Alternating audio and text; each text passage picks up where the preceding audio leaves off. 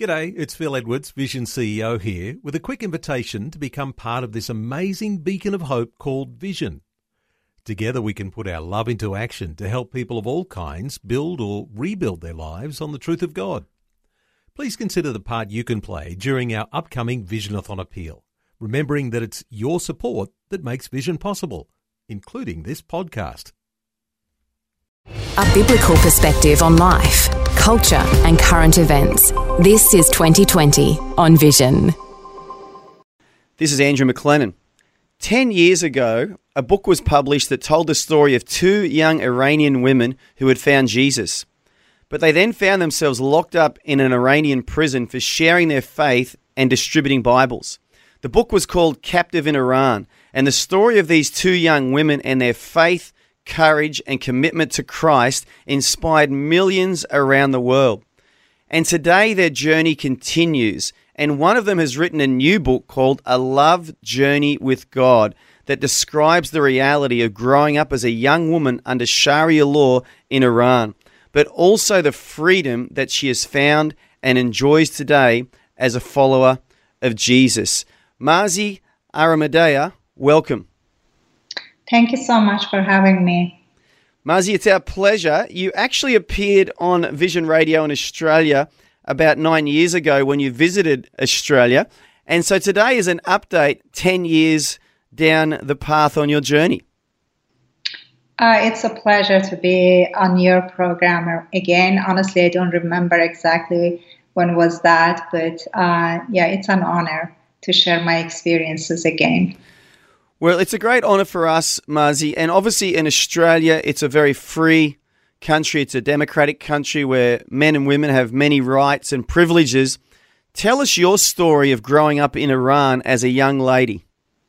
Um, I, as you mentioned, I grew up in Iran, uh, which is an Islamic uh, country uh, with um, Sharia law and strict laws against, especially against women. And from my childhood, I faced many, many challenges and restrictions because at the age of seven, imagine um, a girl uh, have to cover herself and there were many times that from my childhood that I had to fight for my rights.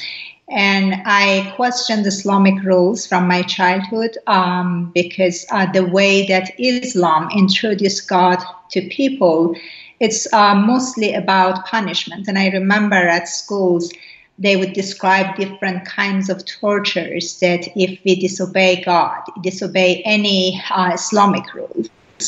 And it was funny that those punishments, especially for women, was much more worse than for men.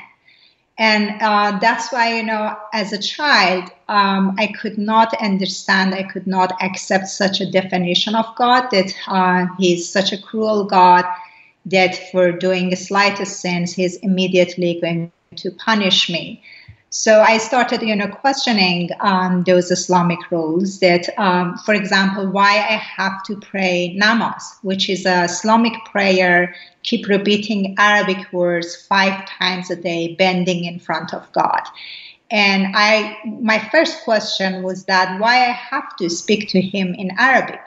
If I talk to him in Farsi, my language, he's not going to understand me. It's silly why I have to cover myself, why I have to talk to him in specific times of day. If I talk to him another time, he will not understand me. So my theology teachers didn't like my questions, and um, always they were mad at me and told me I need to follow the Islamic rules. And I started doing that in order to find the truth because I was so thirsty to find the truth about God, to have a uh, relationship with him. So at the first time, it, it started with a dream uh, that I shared in my uh, both books. Uh, a white horse came to, to my dream and uh, revealed um, God's love and a true face of Islam to me. Uh, people can read the details since we don't have much time to go over all the details. So hang on a second. So we'll stop there. So God revealed himself to you in dreams, but can I ask, Marzi, as well as asking your theology teachers, were you asking your parents about Islam and about the rules in your society, or were you too afraid to talk to your parents as well? Um, my family uh, were not uh, prejudiced Muslims like um, many Iranians in Iran. Uh, we're just born as a Muslim. Majority of Iranians are just born as a Muslim because when you're born in a country like Iran and Islam under Islamic uh, regime, um, the next day uh, they fill the documents for you and you're a Muslim without knowing what is Islam. And majority of Iranians do not practice Islamic rules, like my family members. They didn't have any problem. They never questioned me searching God. Um, but yeah, that dream uh, was an eye opening to me because I experienced the love of God through that white horse in my dream. And um, after that, I didn't know anything about Jesus at that time. But uh, that dream uh, helped me to understand the love of God through that white horse. And then I decided not to practice um, mm, Islamic prayers at all and just talk to God in a way of a relationship between a father and a child. And then a few years later, a friend of me that uh, who has converted to Christianity, she shared uh, about Jesus for the first time uh, with me, and I uh, imagine I got curious because it was the first time I heard about Jesus that He is the Son of God. I got Bible, I started reading, and other miracles started happening. I had more visions that I shared in my uh, second book, A Love Journey with God, which was a journey of me with Him, walking with Him from the beginning of getting to know Him. And um, then, you know, a, a day that really uh, changed my life was the day that I was alone uh, in my room. I was praying to God. Suddenly, I was baptized by the Holy Spirit. And I started praying in tongues without knowing those languages. And uh, while I was praying, I saw Jesus right in front of me in white clothes. Uh, beside him, there uh, there was a big throne um, covered with shining golds. And for hours, I was singing, I was praying, and uh, I felt God remove the curtain before my eyes. Uh, before that, I began to believe in Jesus because of the dreams, because of the miracles, but still, I had some doubts that they really uh, changed my life and removed all my doubts about Jesus, and I dedicated all my life to Him. This is amazing, Marzi. So, for us here in Australia, because we're hearing a story of someone encountering God in a personal, deep, life changing way, and it's all the work of God. It's not because of any people initiating evangelism or reaching out to you. And for us here in Australia, it's very encouraging to know that prayers are being answered in places like Iran, that God is hearing the prayers of his people and he's revealing himself to people like you. Can I ask, before this amazing encounter with God, when you first just started talking to God as a person, were you finding God in, in your heart? Uh, before I get to know Jesus, honestly, it I felt it was more one way relationship. I it was me so thirsty, keep talking to him, and I didn't um, know him, who he is, and I was just uh, talking to him in a way of a relationship between a father and a child because I have a very good father that uh, I had a strong relationship with him, and I always compared my relationship uh, with God, uh, with my relationship with my father, and I was imagining that he's um, my father. Even uh, with, um, before I became a Christian, I had a notebook and I was writing letters to him.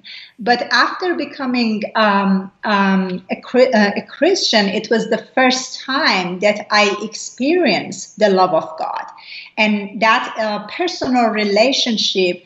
Uh, only started after I gave my heart to Jesus and it was a totally different experience um, um, before you know I get to know Jesus. Amazing. So obviously God heard your cries and your prayers as you're reaching out to Him, and He's just revealed Himself to you in such a wonderful way. Did you share this with your family when it happened? Uh, it's a long story. I shared my life story in my second book, um, uh, A Love Journey with God, because people um, were keep asking about my faith and my um, imprisonment, how I was supposed, I uh, stood for my faith, and I felt I need to um, share my whole story um, with uh, with people to see my journey. And if I wanted to make it uh, brief, um, I can say my, my life story when I read uh, the stories in the Bible is more similar to Joseph's story. Uh, because I was separated from uh, my family uh, because of uh, my brother's jealousy and the love of my father for me. And I went through many hardships, uh, poverty, and pains and sufferings. So at the time uh, when I became a Christian, uh, it was the beginning of, you know, uh, I separated after that from my family members, but after um, that, I um, shared my faith with each one of them separately. And what was their response, Marzi?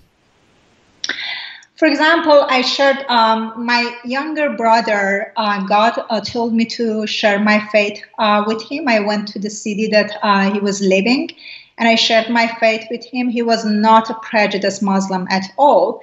But after he heard about Jesus, he went to a mullah uh, to do more research about Islam to find out the difference between Islam and Christianity. And um, unfortunately, he became more um, prejudiced Muslim, and started practicing Islamic rules, which was strange to me. And I said to God, why? Um, I, you told me to talk to him about Jesus, but it seems that he became more a prejudiced Muslim. But praise God, it was a it's a long story. Finally, he gave his heart to Jesus. But when uh, he shared to me that when he was talking to that mullah and he uh, mentioned to him that uh, his sister is interested in Christianity and is um, I, am going to be a Christian, the mullah told my brother that go ahead and kill her. Oh, and we will not charge you, and nothing will happen to you because the regime always wanted uh, to push uh, the family members to um, kill their um, uh, wives, um, sisters, daughters, um, and um, that way it's more easier for them to take care of um, you know people like me who convert to Christianity. Terrible, terrible. And did your brother obey instructions, or he said no and didn't try that? Of course, he, uh, he I am his uh, sister, but um, he told me that um, he was so mad at me at the time uh, when uh, he became more prejudiced uh, about Islamic rules and practicing those rules. He was uh, he always uh, had bad discussion with me over um, uh, you know the Islamic rules. But finally, praise God, the Holy Spirit opened his eyes and he gave his heart to Jesus. Oh, that's amazing! What a wonderful story. Marzi, your story is incredible. And what I love about it is that here we are 20 years later or so, you're still following Jesus. He's just as real to you today as he was when you first encountered him in Iran. You're now living in the West as a free woman. And I just want to say well done for your faith, your courage, and your perseverance. Now, if people want to get in touch with you, you have a website and it's marzisjourney.com. I'm going to spell that. It's M A R Z I S journey.com. Also, the new book is called The Love Journey with God. I encourage everyone to get onto the website, buy the book, have a listen. This uh, lady's all over YouTube as well, many interviews. Marzi, I want to thank you so much for sharing a little bit of your story with us today, and we definitely need to talk again and hear more. Thank you so much for having me. Thanks for taking time to listen to this audio on demand from Vision Christian Media. To find out more about us, go to vision.org.au.